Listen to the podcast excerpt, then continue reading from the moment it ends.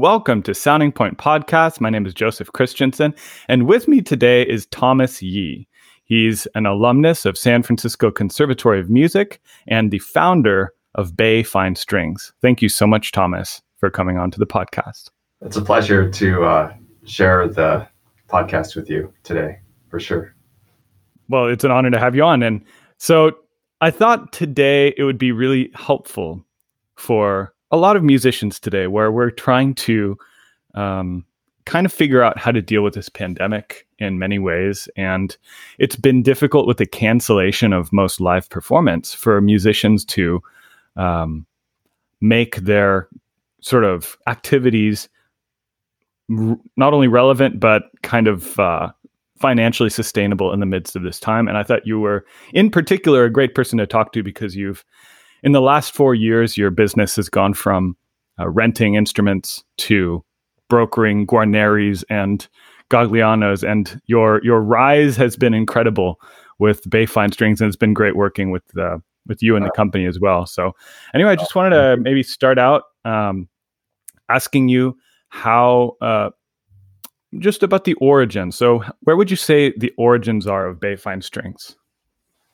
Well, I I started uh, Bay Fine Strings when I had my uh, daughter when she was born. Uh, I had a lot of time to think about things. I was up all night uh, for uh, countless months, and uh, I, it gave me a lot of things to think about. And and just knowing that it was uh, a, a, decision I had been thinking about for a long time. when I was a youngster, I always was very interested in trading so I did a lot of trading cards and like trading of marbles and like doing other things uh, in that kind of sort of way. And then I, as I uh, continued my violin studies, I've always had that uh, great interest in in trading, uh, and so uh, I, I, know that my my mother would say, "Oh, you have a great business sense, and you always make others uh, feel good about what like." W- feel good about what they um, had traded for.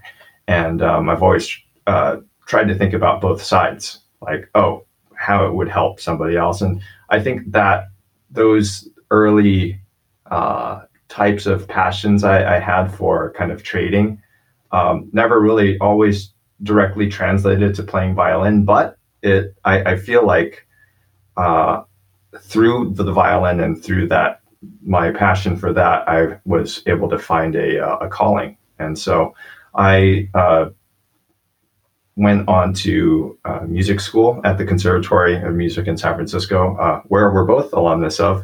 And, um, and I started out my career as a violinist and pedagogue, which I still um, actively do. And um, I, so, so just to kind of fast forward, uh, I decided to found uh, to create Bayfine Strings because I I saw a, a need uh, for that in the community, and um, it was something I'd been passionate about. And um, as a teacher uh, in a violin, I noticed that uh, some students uh, in different in in different learning environments needed to have something that an instrument that's well set up, no matter what the size is and other violin shops also offer, you know, a well set up instrument. But you know, also um, I wanted to uh, have present something uh, of um, my own standards and to present to the community. So that really uh, was kind of one of the driving forces behind that. And I had always been interested in uh, uh, having things created. And um, about uh, four years prior to like uh, this was back in 2012. I um, commissioned my first instrument. Uh, it, was, a violin bow by uh, a good friend of mine now, uh, who is uh, Robert Morrow. He's a, a, maker based out in Port Townsend in Washington, and that area is really known well for bow making, and um, that whole process was very fascinating for me and kind of led me down the, the rabbit hole to uh, also working with uh, world class uh, living makers, which now I'm working with uh, dozens of makers, uh, both uh, in violins, violas, cellos, as well as their bows. So um, it kind of, uh, with that collaboration, I started to uh, market their work and uh, and trade in antiques and um, and just really try to listen to what others were are, are really truly looking for and either dictating whether or not it was uh, with a conversation with with clients what they were looking for. So I I felt that I've tried to fulfill uh, a lot of needs based on what others tell me. Interesting. I think it's really cool. Um, you know, visiting your shop and trying out the instruments, just the the volume of instruments you've commissioned and the relationships you do have with living makers as well as antiques. I was curious, just as you're talking about the beginning of the business, just you know, assuming a lot of the musicians and maybe a lot of the people listening right now are in various stages of maybe trying to be an entrepreneur themselves, start a side hustle of some kind.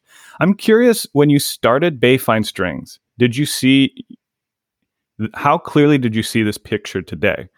Are you? That's a good were question. You were you envisioning exactly what you have now, or did it change as you went? Well, let's see. I mean, that, that's that's a good question because I think that when you're passionate about something, you have to kind of work towards the not like an end goal per se, but it's just that whole process it's just like when we learn first learn music. Uh, you just learn music to learn music. Maybe we liked the sound of a particular instrument or something like that. I've uh, I started Bay Fine Strings with the intent of uh, not not necessarily with the intent for profit, but more of the intent for uh, helping the community and um, uh, expanding my my great interest um, uh, regarding that. And so um, it's like that with I, I, feel like with a lot of uh, folks growing up uh, learning music, and so it was really that kind of thing that that drove me. And um, I would say that uh, I've put in countless hours. Um, I wouldn't say it's a side hustle for me. I think it's more of a, a passion. And um, and uh, when you work at something, when you truly work at something, I think it it really uh, pro- can uh, you can see things grow from there. Mm-hmm. And um, I found that um, starting my own uh, type of uh, venture, uh, whether it's a business, whether it's uh, a music project, whether it's something else, um, I think that's all worth it. And I felt like also um, taking auditions, for example, uh, w- playing and, and practicing for that you do learn a lot of things, but at the end, if you don't get the job, it, it can be uh, a bit dis- quite disheartening, of course. So we've all have been through that, even in like just through you know even uh, academics, you know, mm-hmm. with testing and whatnot. So that's just a part of life. Um, but I've always felt like with working on my own ventures that um, as I build towards it, there's there's all to gain and nothing to lose. So, yeah. Um, and also, I mean, in auditions, it should be that way too. It should feel like, oh, it's a process, anyways. But mm-hmm. um, so I felt like the more I've put into uh, Bay Fine Strings, I've uh, gotten um, the support back, and so I think that that that it was something that was a, a revelation or revelation, revel, revelation. Revelation. That's uh, the a revelation. Yeah. So, yeah. Yeah, the um, when you go into your uh, workshop, you uh, see a bunch of obviously cases and violins and stuff, but you also see a uh, a large number of tomes of uh, fantastical collections of uh, of basically yeah, catalog. one big, main professional. Thing that, one big thing that fascinates me with uh, with um, running a shop and visiting with um, other uh, dealers and other uh, luthiers, I find that for myself, uh, it was founding Bay Fine Strings was a, a continuation of um, my own search for great tone, you know, and that was uh, and my own voice. And so um, I even prior to to finding founding the shop, I I had visited many different shops and and tried to learn about you know finding my own voice and um, through that whole process, uh, I gained a lot of insight and um, and I've started to use that. Uh, I well now I use that insight um, on a very broad scale uh, and and th- th- that experience um, to help others.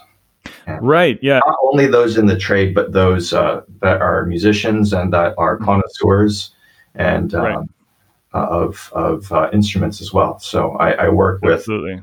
students uh, that are just starting out with an entry level instrument to you know uh, priceless antiques and top contemporary makers. So, right. Uh, yeah, and yeah. you you have this uh, great collection of uh, books and uh, kind of like um, kind yeah, of uh, yeah. connoisseur uh, connoisseur um, reading material, and not I mean just collections of pictures, and it's really cool to see how like it's clear how much you love it that you're oh yeah if you come over you can always i am always happy to to uh, impart uh, what i know about things. Mm-hmm. i think that's being transparent about that's very important and um, and having accountability for that. And um, those are things that i've learned as well uh, as uh, w- when i first started I, I felt like that there's things I learned um, and some hard lessons, and I, I, have learned from that and have uh, tried to adapt to um, those things that I've learned. So uh, there's never a smooth road. right. So, uh, but you, I, have I've taken um, advice and I've taken uh, what others have told me uh, to heart, and I would try to change and adapt. And it's it's like that for any type of relationship too. Mm and I feel like it's like that. So I, I I've, I've found that I've been philosophical about a lot of uh, a lot of aspects of uh, what I do. So good.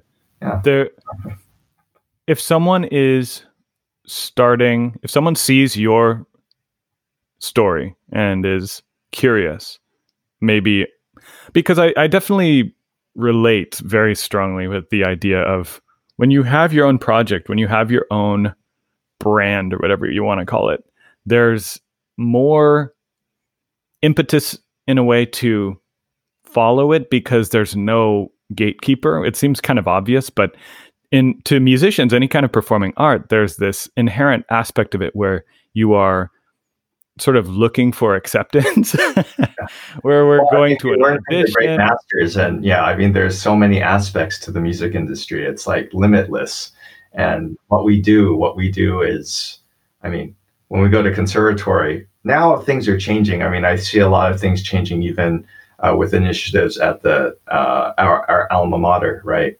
And mm-hmm. um, things are changing, and so yeah, uh, the 21st century musician is uh, is adapting, and so finding a, a vocation that um, can uh, enhance a, a, number of different things in our life, I think is is, is necessary.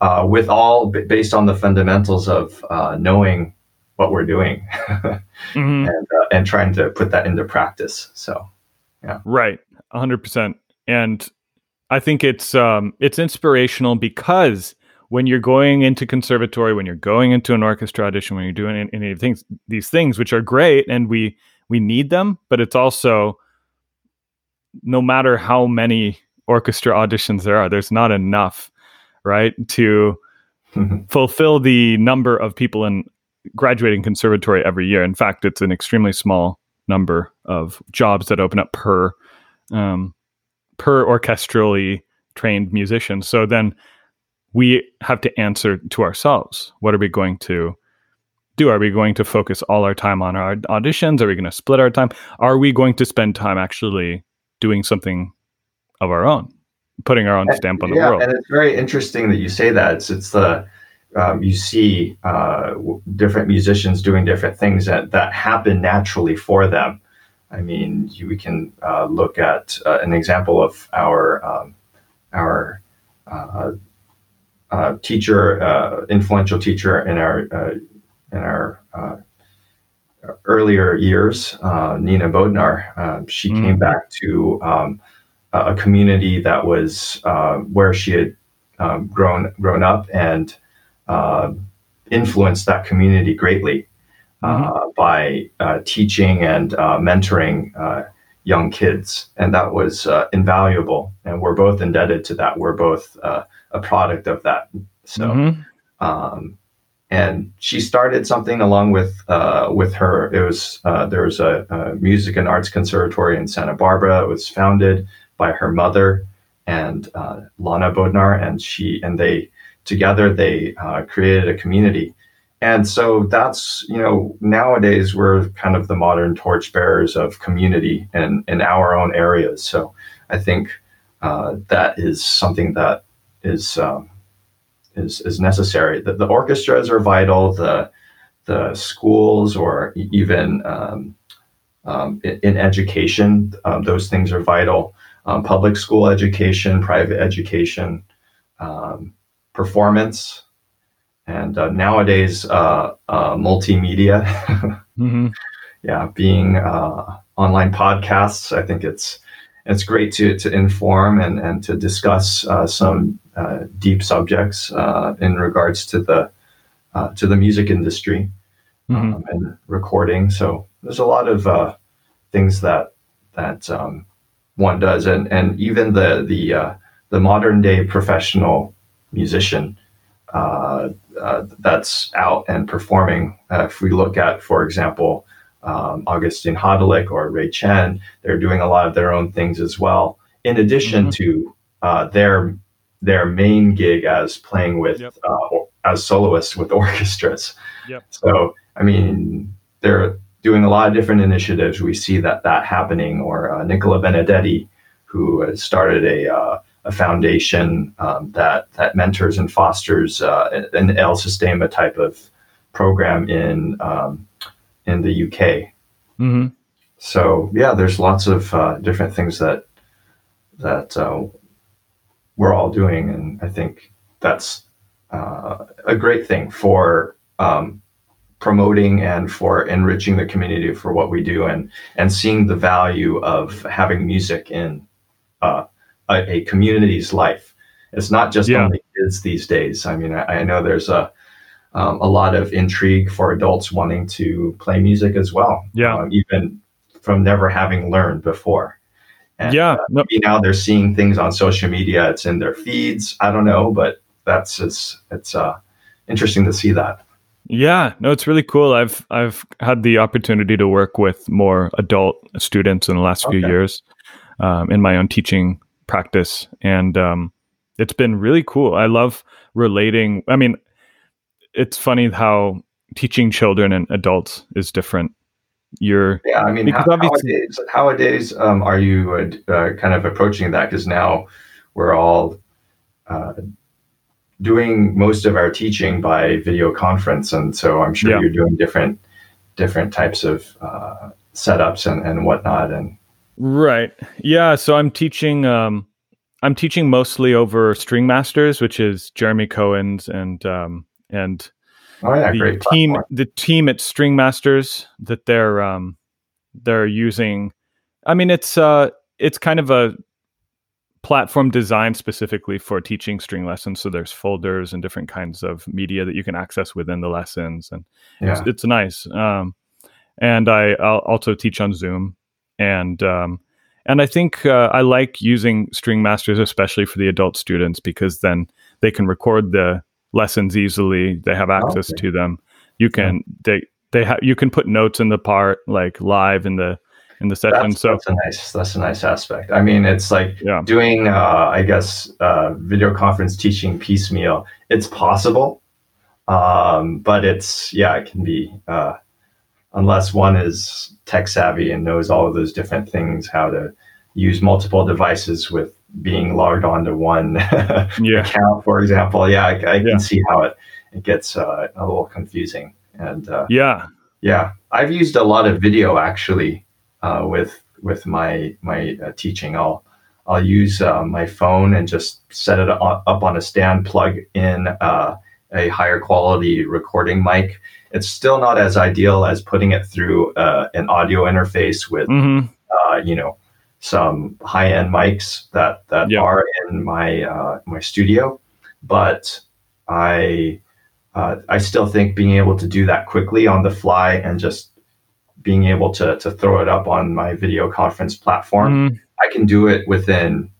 Um, I mean, I just record it up and it uploads straight to their feed, basically, hmm and it's it's uh, worked great. Um, but you know, that's uh, uh, I, I felt that that the little miniature video tutorials have really helped uh, enhance what I Cool. do um, in in uh, online teaching.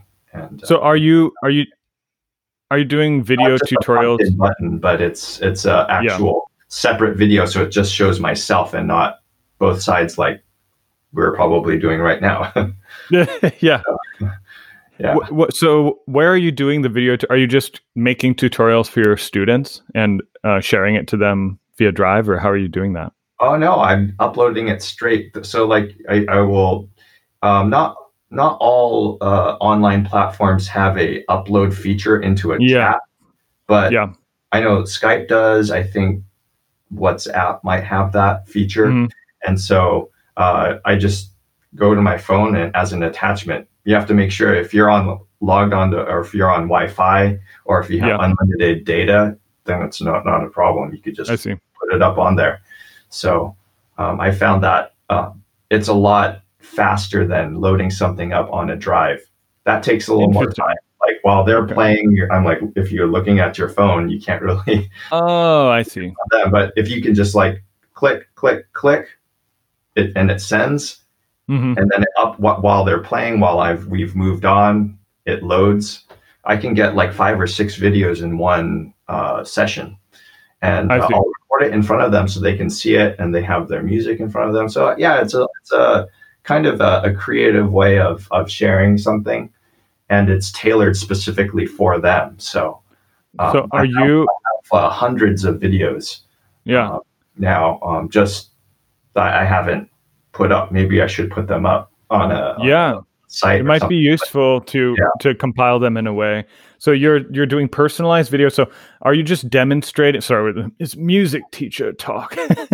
are you just demonstrating, um, like concepts to them like you would ordinarily in a lesson, Yes. and then Yeah, I you see. probably have seen like the this great series with Augustine, for example. Yeah.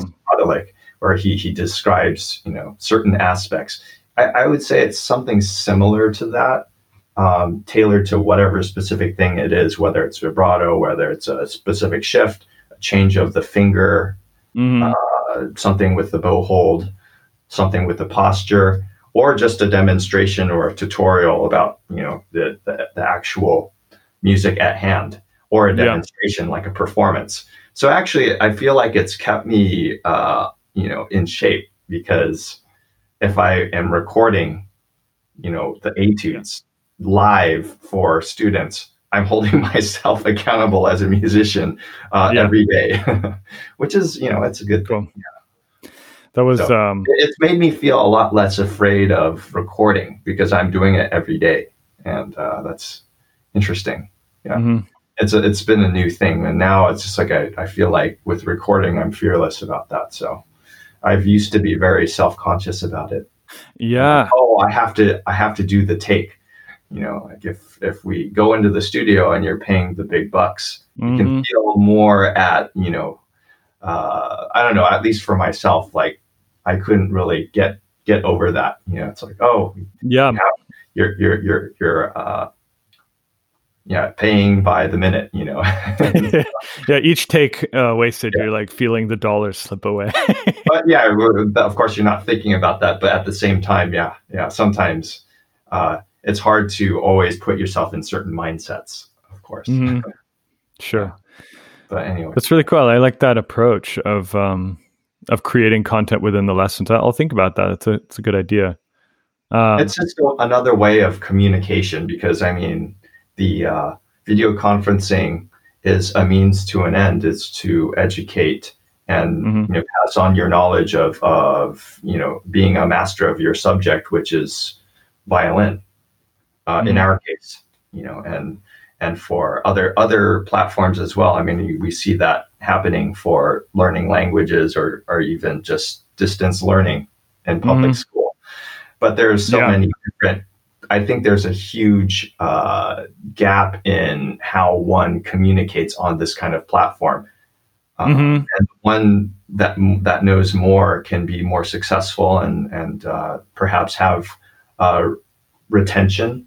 Mm-hmm. Uh, I think one always has to kind of continue to innovate in that that that way too. So it kind of goes back to kind of what I was talking about with um, being passionate. Mm. You have to be passionate about what we do. So uh, being yeah. sincerely interested in um, learning more about the online platform and mm-hmm. how we video conference is also uh, something that we have to uh, continue to get, be an expert at. So right.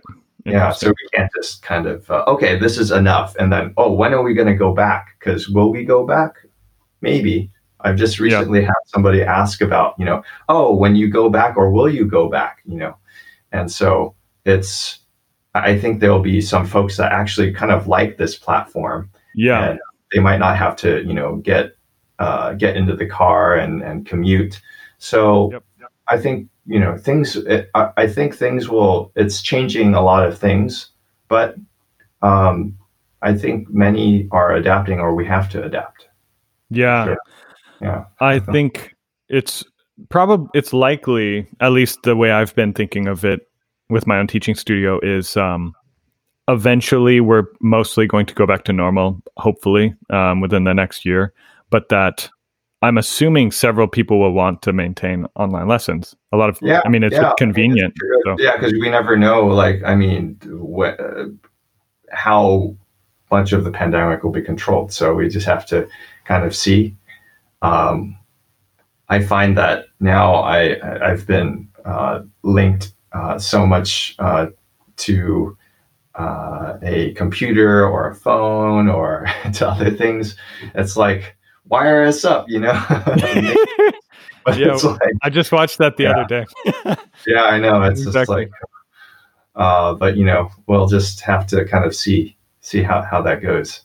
Um, I, I, I kind of wish that yeah we can get back to the trajectory of um, seeing others in person and and also uh, playing music for others in person. Yeah, there's no alternative to that, but um, I wonder if if that will make uh, the the public and the the community at large more lazy, so to speak, mm-hmm. to get out, or in in fact, if they feel that they're safe to go out, that it will be supported even more.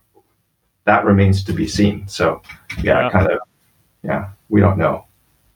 How have you adjusted to the pandemic? How has your schedule and your business changed? Uh, well, um, I basically stopped doing for about a month, uh, two months, um, doing anything in person, and I was doing um, a lot of a lot of curbside pickups for things um, at the time, and um, I fortunately I um, had a lot of experience with video conferencing because I would be commuting um, sometimes to Asia uh, where I would still try to maintain my studio.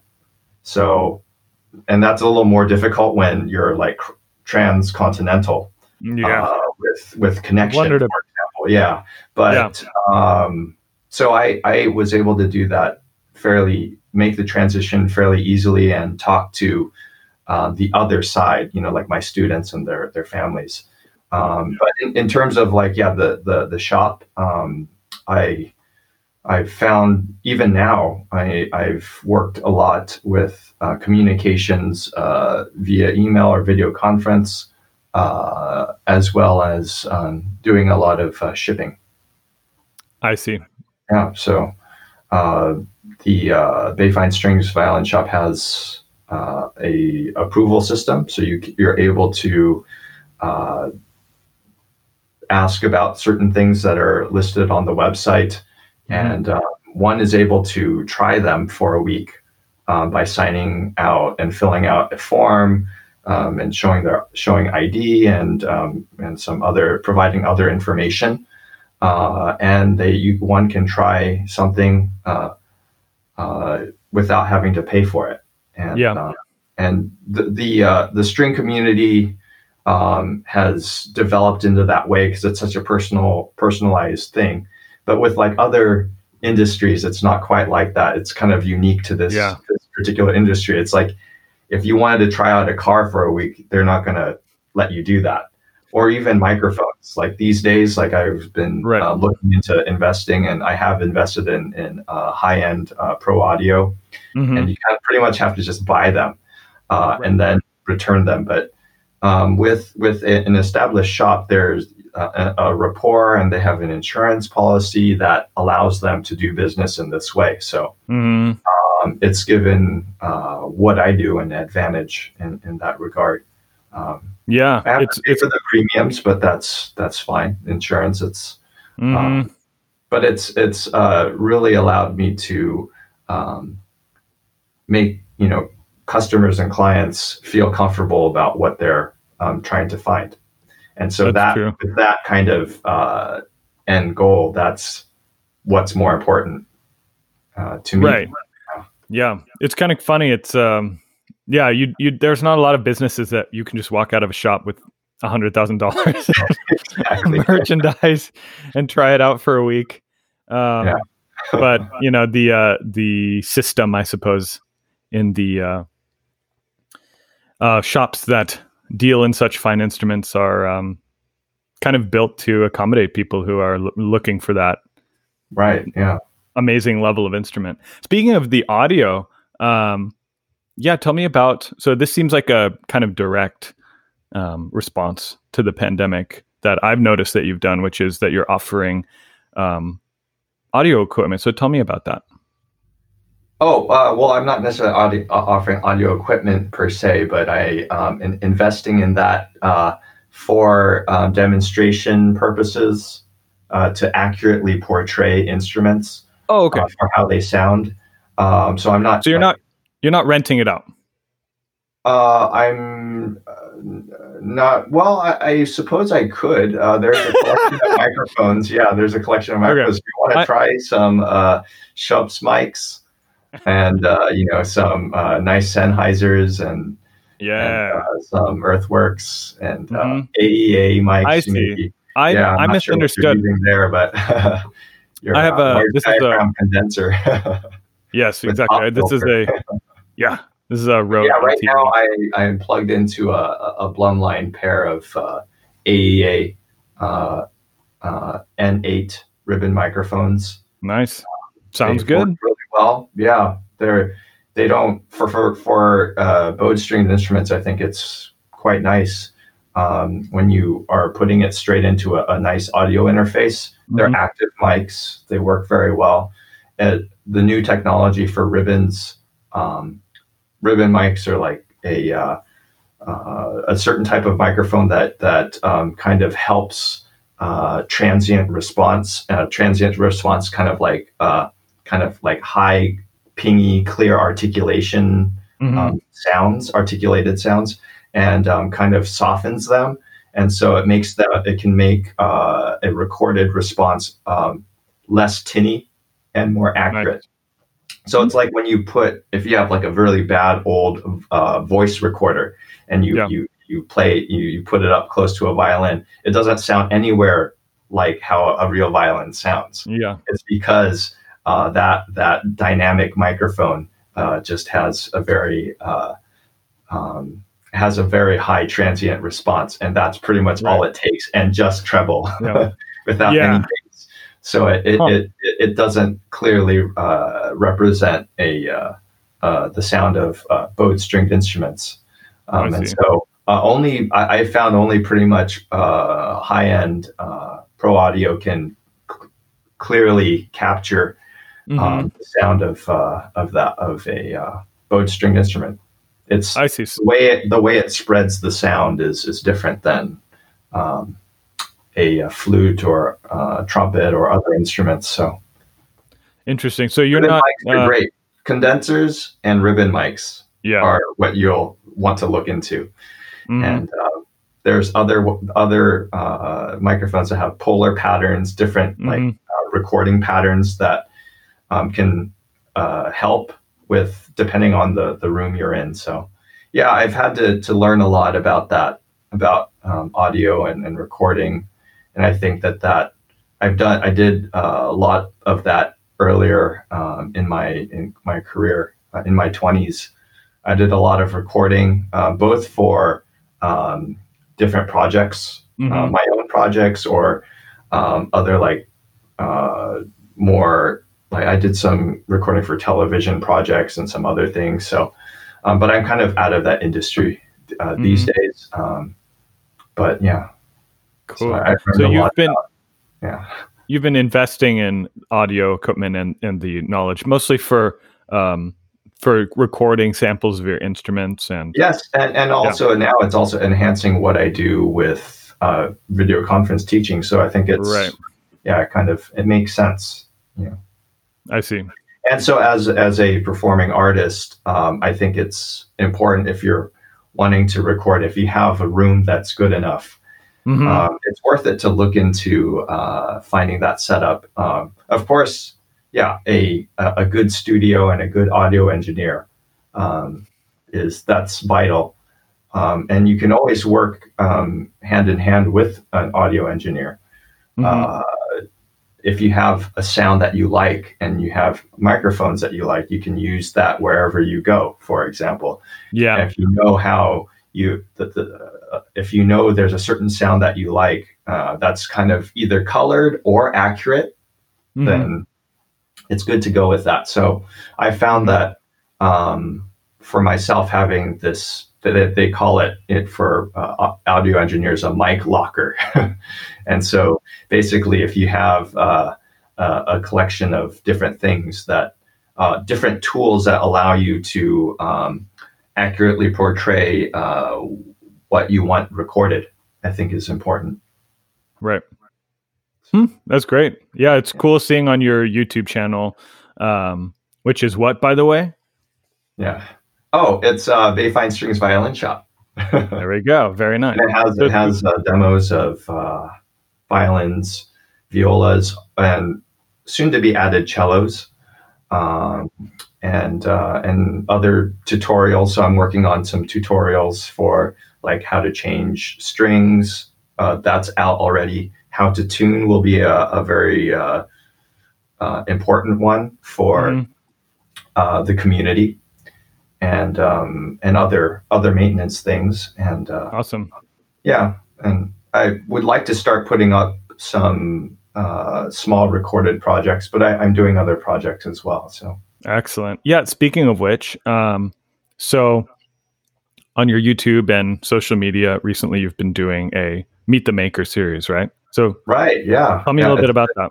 Yeah, so I, I started out uh, this type of interviewing process uh, with um, a good friend of mine, Gilles Nair, who makes a, a fantastic uh, bow called the Tete Bêche. And it's uh, a bow that um, has a titanium head and titanium fixed frog. Yeah. And it has a, an adjuster that pulls the hair from the inside of the frog. And it's uh, self rehairing, so you can get a bow maker that um, to make plugs, and you can just put on the hair yourself whenever mm. you need one. So it's an yep. all-season bow because it's as it if the hair stretches, it's not going to you know make the the, the frog pull over to the the adjuster side. Mm-hmm. So it maintains a, a stability in all weather. So whether it's dry or hot, or if you go to the mountains, or if you go to the tropics, it'll be stable. Mm-hmm. Um, and it's uh, an, an, international traveling bow as well because it doesn't have any uh, materials that are uh, CITES or um, yeah. that have uh, regulations on them. So far. Yeah, yeah. But anyways, yeah. So, so in, in, regards to that, like basically, uh, I started this interview series with uh, Gilles, um, but I never called it Meet the Maker and then um, I have this video out. It's actually out. It's probably it's posted on the the Bayfine Strings uh, YouTube page, mm-hmm. and there are links uh, um, up to that video. Um, I also did one with Victor Bernard, as well as the first episode, which was of a luthier named Damien Rosenstiel. And um, that just happened a couple weeks ago, and um, I have some other makers lined up to uh, doing this. And basically, it's kind of like what we're doing, getting to know each other uh, mm-hmm. and, and spread the um, the word about what we do and and to uh, inspire and let others know about the the work that we do. And so uh, I ask uh, the, the, makers uh, questions about their philosophy and about their uh, their own work. Um, and because I have a lot of experience as a performing musician and um, commissioning instruments with these makers, it becomes a, very active dialogue. And so uh, it's I, I, learn a lot from those. It's it's uh, quite uh, fun, and uh, I hope it it also enriches the community as well, and and gets those uh, to understand um, their own vocations and uh, and their own commitment and their life work. So absolutely, yeah, I, I, find that that um, luthiers are some of the most focused and and very in tune with uh, what they do, super passionate about what they do, and have a lot of integrity. So um, it's to be respected. Oh yeah, uh, and no matter what kind of price, uh, no matter what kind of price point one you know tries to offer their their instruments, it's uh, that everyone genuinely tries to put in their uh, best effort, and uh, yeah, I, I, see that. I see that within. Mm-hmm. The, I see that within the trade. I love the. Uh, I'm, i want to put up um, a picture in the uh, clip of uh, the Tete Bêche bow because oh, it's so sure. bizarre looking. It's, it. Uh, yeah. It's really fun to look at this thing.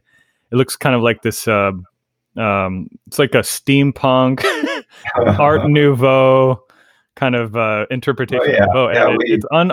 I mean, it plays amazingly. So, um, as a musician, there's um, there is obviously no uh, no compromise in this design. In fact, it's it, in many ways yeah, it's, an, an improvement. That, that, uh, players um, uh, either love it or they uh, they they love or hate it. But I mean, I think that um, it's very bizarre I, looking. Work that I've been doing though, I, I feel like that the hate part of it is starting to change, hmm. and so.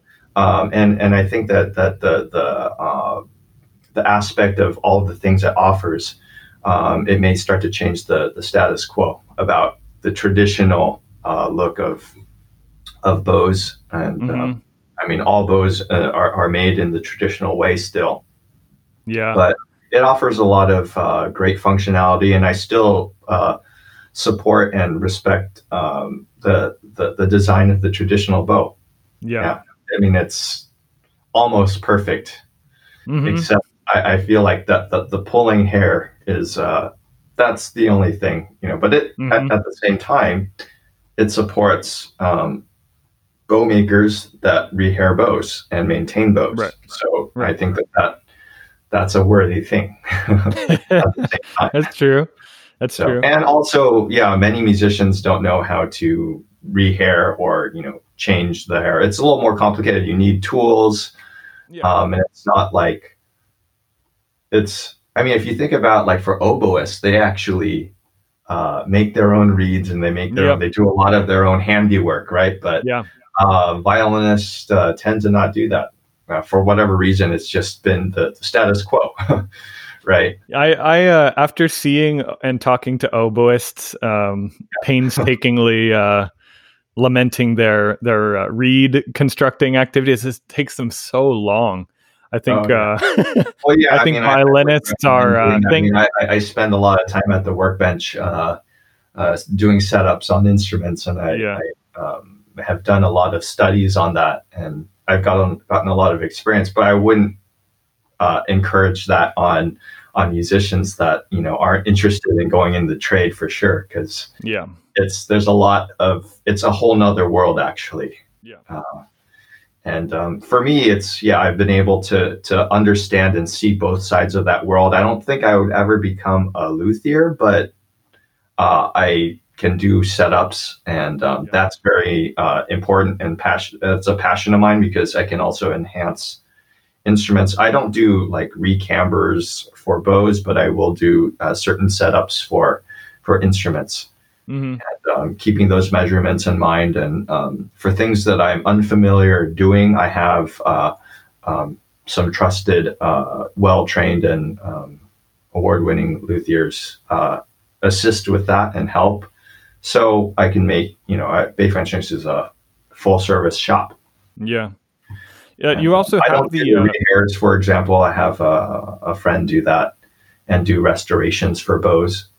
Yeah, but you also have as, the line, right? The the Bayfine Strings line of your own instruments. Oh yeah, there are. Yeah, and I, I have those uh, imported, uh, made for Bayfine Strings. Uh, my own line, uh, imported from China. Um, I know there's a, a, a flood of uh, Chinese instruments in the market, but they also offer uh, a good price point for and affordability for a lot of and have made uh, stringed instruments more accessible mm-hmm. uh, for the community. And um, I found that in that lower price bracket, I can um, set up uh, instruments uh, very well and ready to go, um, better than I can with antiques that um, I would ha- I would have to find either secondhand or uh, at you know uh, an auction block or something like yeah. that, where um, the the measurements you'd have to put in a lot of work just to set up one instrument, and so that was uh, something that was a little bit difficult for me to to kind of go grapple because I didn't have that kind of time to just work on individual ones. I would prefer to, yeah. to work on the higher end instruments or uh, redo a setup for a master maker's instrument, for example. Mm-hmm. And so I felt like my time was more uh, served, better served uh, doing that rather than raising necks for uh, like a, a, factory instrument from the early 20th century. Mm-hmm. so yeah, uh, yeah, like investing in, in my own line was a, a, great idea and I offered like a premier line, which is the um, entry level and rental line, um, and they they're um, they're affordable. Uh, um, they, they start from 550 to 750 in price for everything. You know, violin, bow, case, rosin, shoulder rest, microfiber cloth. Um, in the future, I might uh, offer a little bit of software or something like that. Not software, but maybe like some type of uh, tutorials, basic tutorials. Nice. They su- subscribe and um, on the website, and they can mm-hmm. see videos. That's so, a great idea. So I think that that's something that that's been a recent thing that I've wanted to do, but it's just a matter of time. yeah.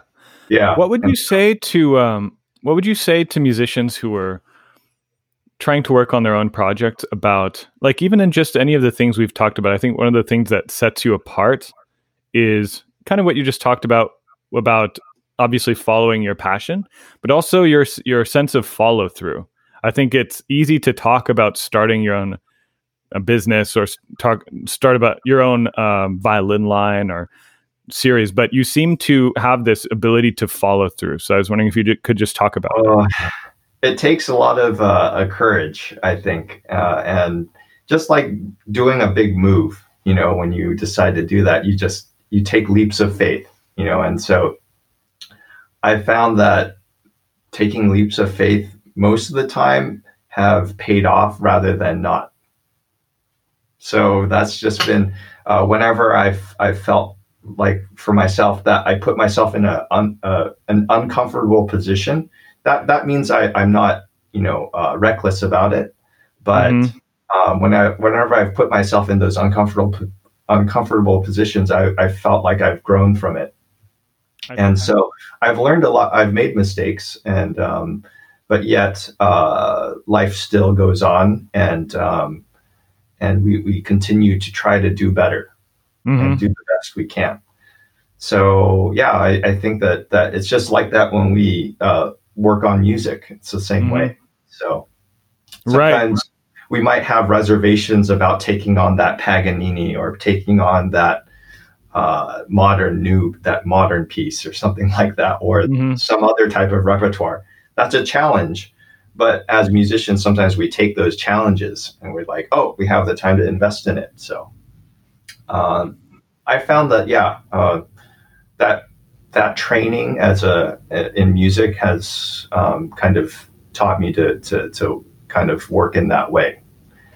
So, um, but although I, I find that there are lots of projects on the in, in the works that frankly it's it's hard to to find time to actually you know put everything together yeah. there's uh, uh, a project on Gaglianos that I'm working on, and it's uh, because of uh, various things, uh, needs that come up um, through the shop. It's hard to focus and just put that time. The other thing kind of takes precedence first, and so and serving needs of customers. But um, I have these projects that that are um, a lot of the content is already there yeah. and that we, I, I want to put forth uh, and forward. And I know that we've done some uh, projects together, and Yep. perhaps we'll f- follow up on it. But you know, Yeah. it's, uh, it's always uh, on my mind, and uh, I know that um, we have to still serve. Uh, you know our basic needs at the time at Yeah. with the task at hand so to speak Yeah.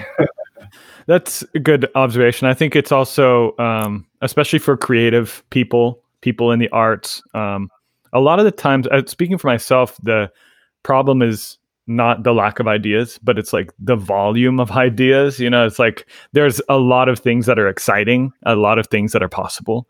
So then you Right. want to, um, you know, it's you get one. it's hard to know how to get into it Yeah, and then you have this limited.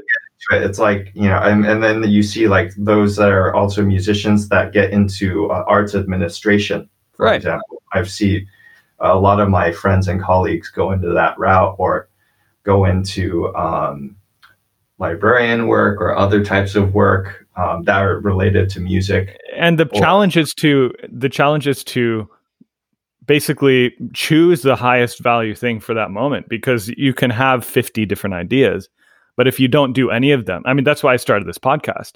It was one among many ideas that sounded great for me to do since i had a little extra corona time. And You you, have control of what what you do and you know who you whom you uh, yeah choose to to work on work, work with you on your platform so yeah. Yeah. Yeah, it's, and it's I think for me I aside from my teaching and aside from my performing activities, I I knew I wanted to do this at some point, so I just had to eventually make the choice to to start it and it's going great. The response has been good so far. maybe you'll start Um, to get prototypes or something like that Well, you'll review other stuff like review gear or something like that who knows Mm, mm, right That's cool. yeah get on the phone or something like that That's cool. let me know like i'm happy to let you know like people that i know that are in, in that they might be able to sponsor uh, certain aspects of what you do That would be fantastic. Yeah. um no, I that's great. The the possibilities are endless and you know, you, yeah, i mean you don't that- that- that's not the that's not the point but i mean the Yeah. that is that's something that can you know continue to help grow what, your platform uh, to Yeah. enrich the community um, i think uh, a lot of uh, folks are using patreon Mhm. uh, whether i think they're using that as a, a way to yeah have support but one can still do that through their own platform to have support like a subscriber base for Yeah. But it Mhm. just offers like it's almost like a, a third party way of just you know they take a small cut but at the same time it makes it easier for those that don't have something set up to, Yep. to be supported It's true. And So, um, I think yeah that, that could be something that one, one does uh, with with the podcast you know as, Yeah, as, as your base grows and so yep. I think Yeah. the thing that I'm trying to establish, and you know, I've I've had MTAC, Patreon and yeah, yeah. Yeah. The um the uh thing that I'm trying to establish is um the ability to make content that in like the, how you talk about with your shop where you're, you're trying to do something that serves people and and has a uh, connection to the community what i'd like to do with this podcast is provide conversations with people that people find entertaining people find useful people find helpful enough to actually want to listen and share Yeah. and spread and you know it's it's a it, that's that's why i have you on today it's i i think you're a an example of someone who's um who's really taken your own initiative to be creative and be entrepreneurial and you've really taken charge and you've provided you've created something that is of value to many people so i i applaud you sir and Oh. um Appreciate it. yeah and uh, so i don't know how how exactly we're going to do this but i do want to um i do want to briefly uh, address our our long uh awaited I actually had I had some friends ask me because I, I I talked yeah I talked um, at the time of this project yeah I, I leaked it a little bit the million dollar duo and um and yeah so friends have been asking me whatever happened to that project and it's like okay well um so yeah we're we're going to release probably as part of this podcast or maybe con, uh, in conjunction with this podcast a video of us playing uh, Bach double concerto on two um, uh, two instruments worth more than a million dollars, and um, and that's one of the great um, honors of your uh, your shop is that you have the um, privilege to work with uh, brokers and dealers on the finest of fine instruments, and I, we both thought it would be a great idea to create a, a series called Million Dollar Duo, where we play on the best of instruments and and talk about it. Um, so we're going to try to pr- provide the performance at least of these things, and and Yeah, uh, and maybe even just release our first episode. Yeah, it's an instrument that that was uh, um, a Guarneri composite as well as a uh, Guadagnini. hmm So yeah, some very fine, fun instruments to play on. Yeah, that was uh, that was a trip. Hanging on to a Guarneri for a couple weeks and and learning it and playing it. That was that was a dream. And uh, playing playing with the and and hearing you on the Guadagnini uh, was was great as well. And uh, I think that was that's a similar example to what we were just talking about of of choosing our projects. I think it that was a, more than a year ago we recorded it. Um, Oh, yeah, 2019, right? Yeah, Yeah. a year ago. Yeah, probably. and and it was um it was good we we had a crew and we we filmed it and it was a really good learning experience up till like what three a, three or four a.m. or something like that. yeah we like- got donuts we got donuts at like t- 3 a.m after the shoot and uh no it's i and we never released it i think because we um i don't know why why do you think i think it was a, a lack of um, the, the whole team uh, compiling things together. It was a little bit Yeah. scattered. Um, but if we were able to streamline it, yeah, I mean that's how projects are. Sometimes if you're able to to have uh, um, multiple uh, parties uh, come like like uh, put things together quickly or even respond quickly. I think that's super important. I've always been the the kind of person that responds very quickly. I mean, you know, uh, when you send texts or something, I'm very quick about it. yeah Uh, even though, yeah, uh, I get lots of calls or, or texts, yeah emails. I'm pretty quick uh, to respond. I pr- pretty much address everything um, Yeah. as much as I can. Otherwise, yeah, then I would be known as an unreliable person, and I don't Right. want to be that. So. Right, right, right. Yeah, so it's it was a really interesting um thing and I think it was, you know, this format for um this format for podcasting I think is suited to casual conversation, suited to following the flow of talk as it goes. But then I think creating that video we learned that in order to create like a YouTube uh, just quick, snappy, to the point kind of video, you really have to script it out minute or second by second. yeah, to make sure you understand uh, those types of things. So, yeah, I mean, it's it's uh, created a whole generation of uh, DIY uh, Yeah. type uh, media uh, moguls. Yeah. And uh, you know what's funny is ever since now, now, now, consumer. I mean, consumer companies are catering to that because that's where it is. I mean, we know. Yeah. Um, it's true. And uh, ever since we filmed the uh, Million Dollar Duo, it's so funny because I've seen so many uh, similar ideas of uh, whether it's TwoSet or even soloists will put out videos of like one dollar violin versus fifty million. Oh, yeah. Like, oh, okay, there's a market for this. But um, hey, I, I mean, I we'll we'll we'll. I would like to release it as it stands and and just see where it could take us. But oh yeah, yeah. I mean, I I think also that kind of platform can it'll. Uh, there'll be other ways to, to use that platform, not only just for that kind of purpose. It's just yeah. a, a, a, a name. So, yeah. for sure. yeah, it was fun, and no, it'll be good to uh, to revisit that and and uh, um, yeah, again, see what the possibilities are. You know, you never know what the possibilities are when you start something, but if you have the passion and the right reasons, then anything is possible. For sure, for sure. So, well, thank you so much. Did, did you have anything else you wanted to plug or anything else you uh, are burning? Covered a lot of uh, things. I'm happy to you know see uh, do a, a future podcast. I'm sure. Yes, we'll have to uh, have you back. Uh, can cover that we have yes. it. Maybe do an MDD one or something like that. That'd be great.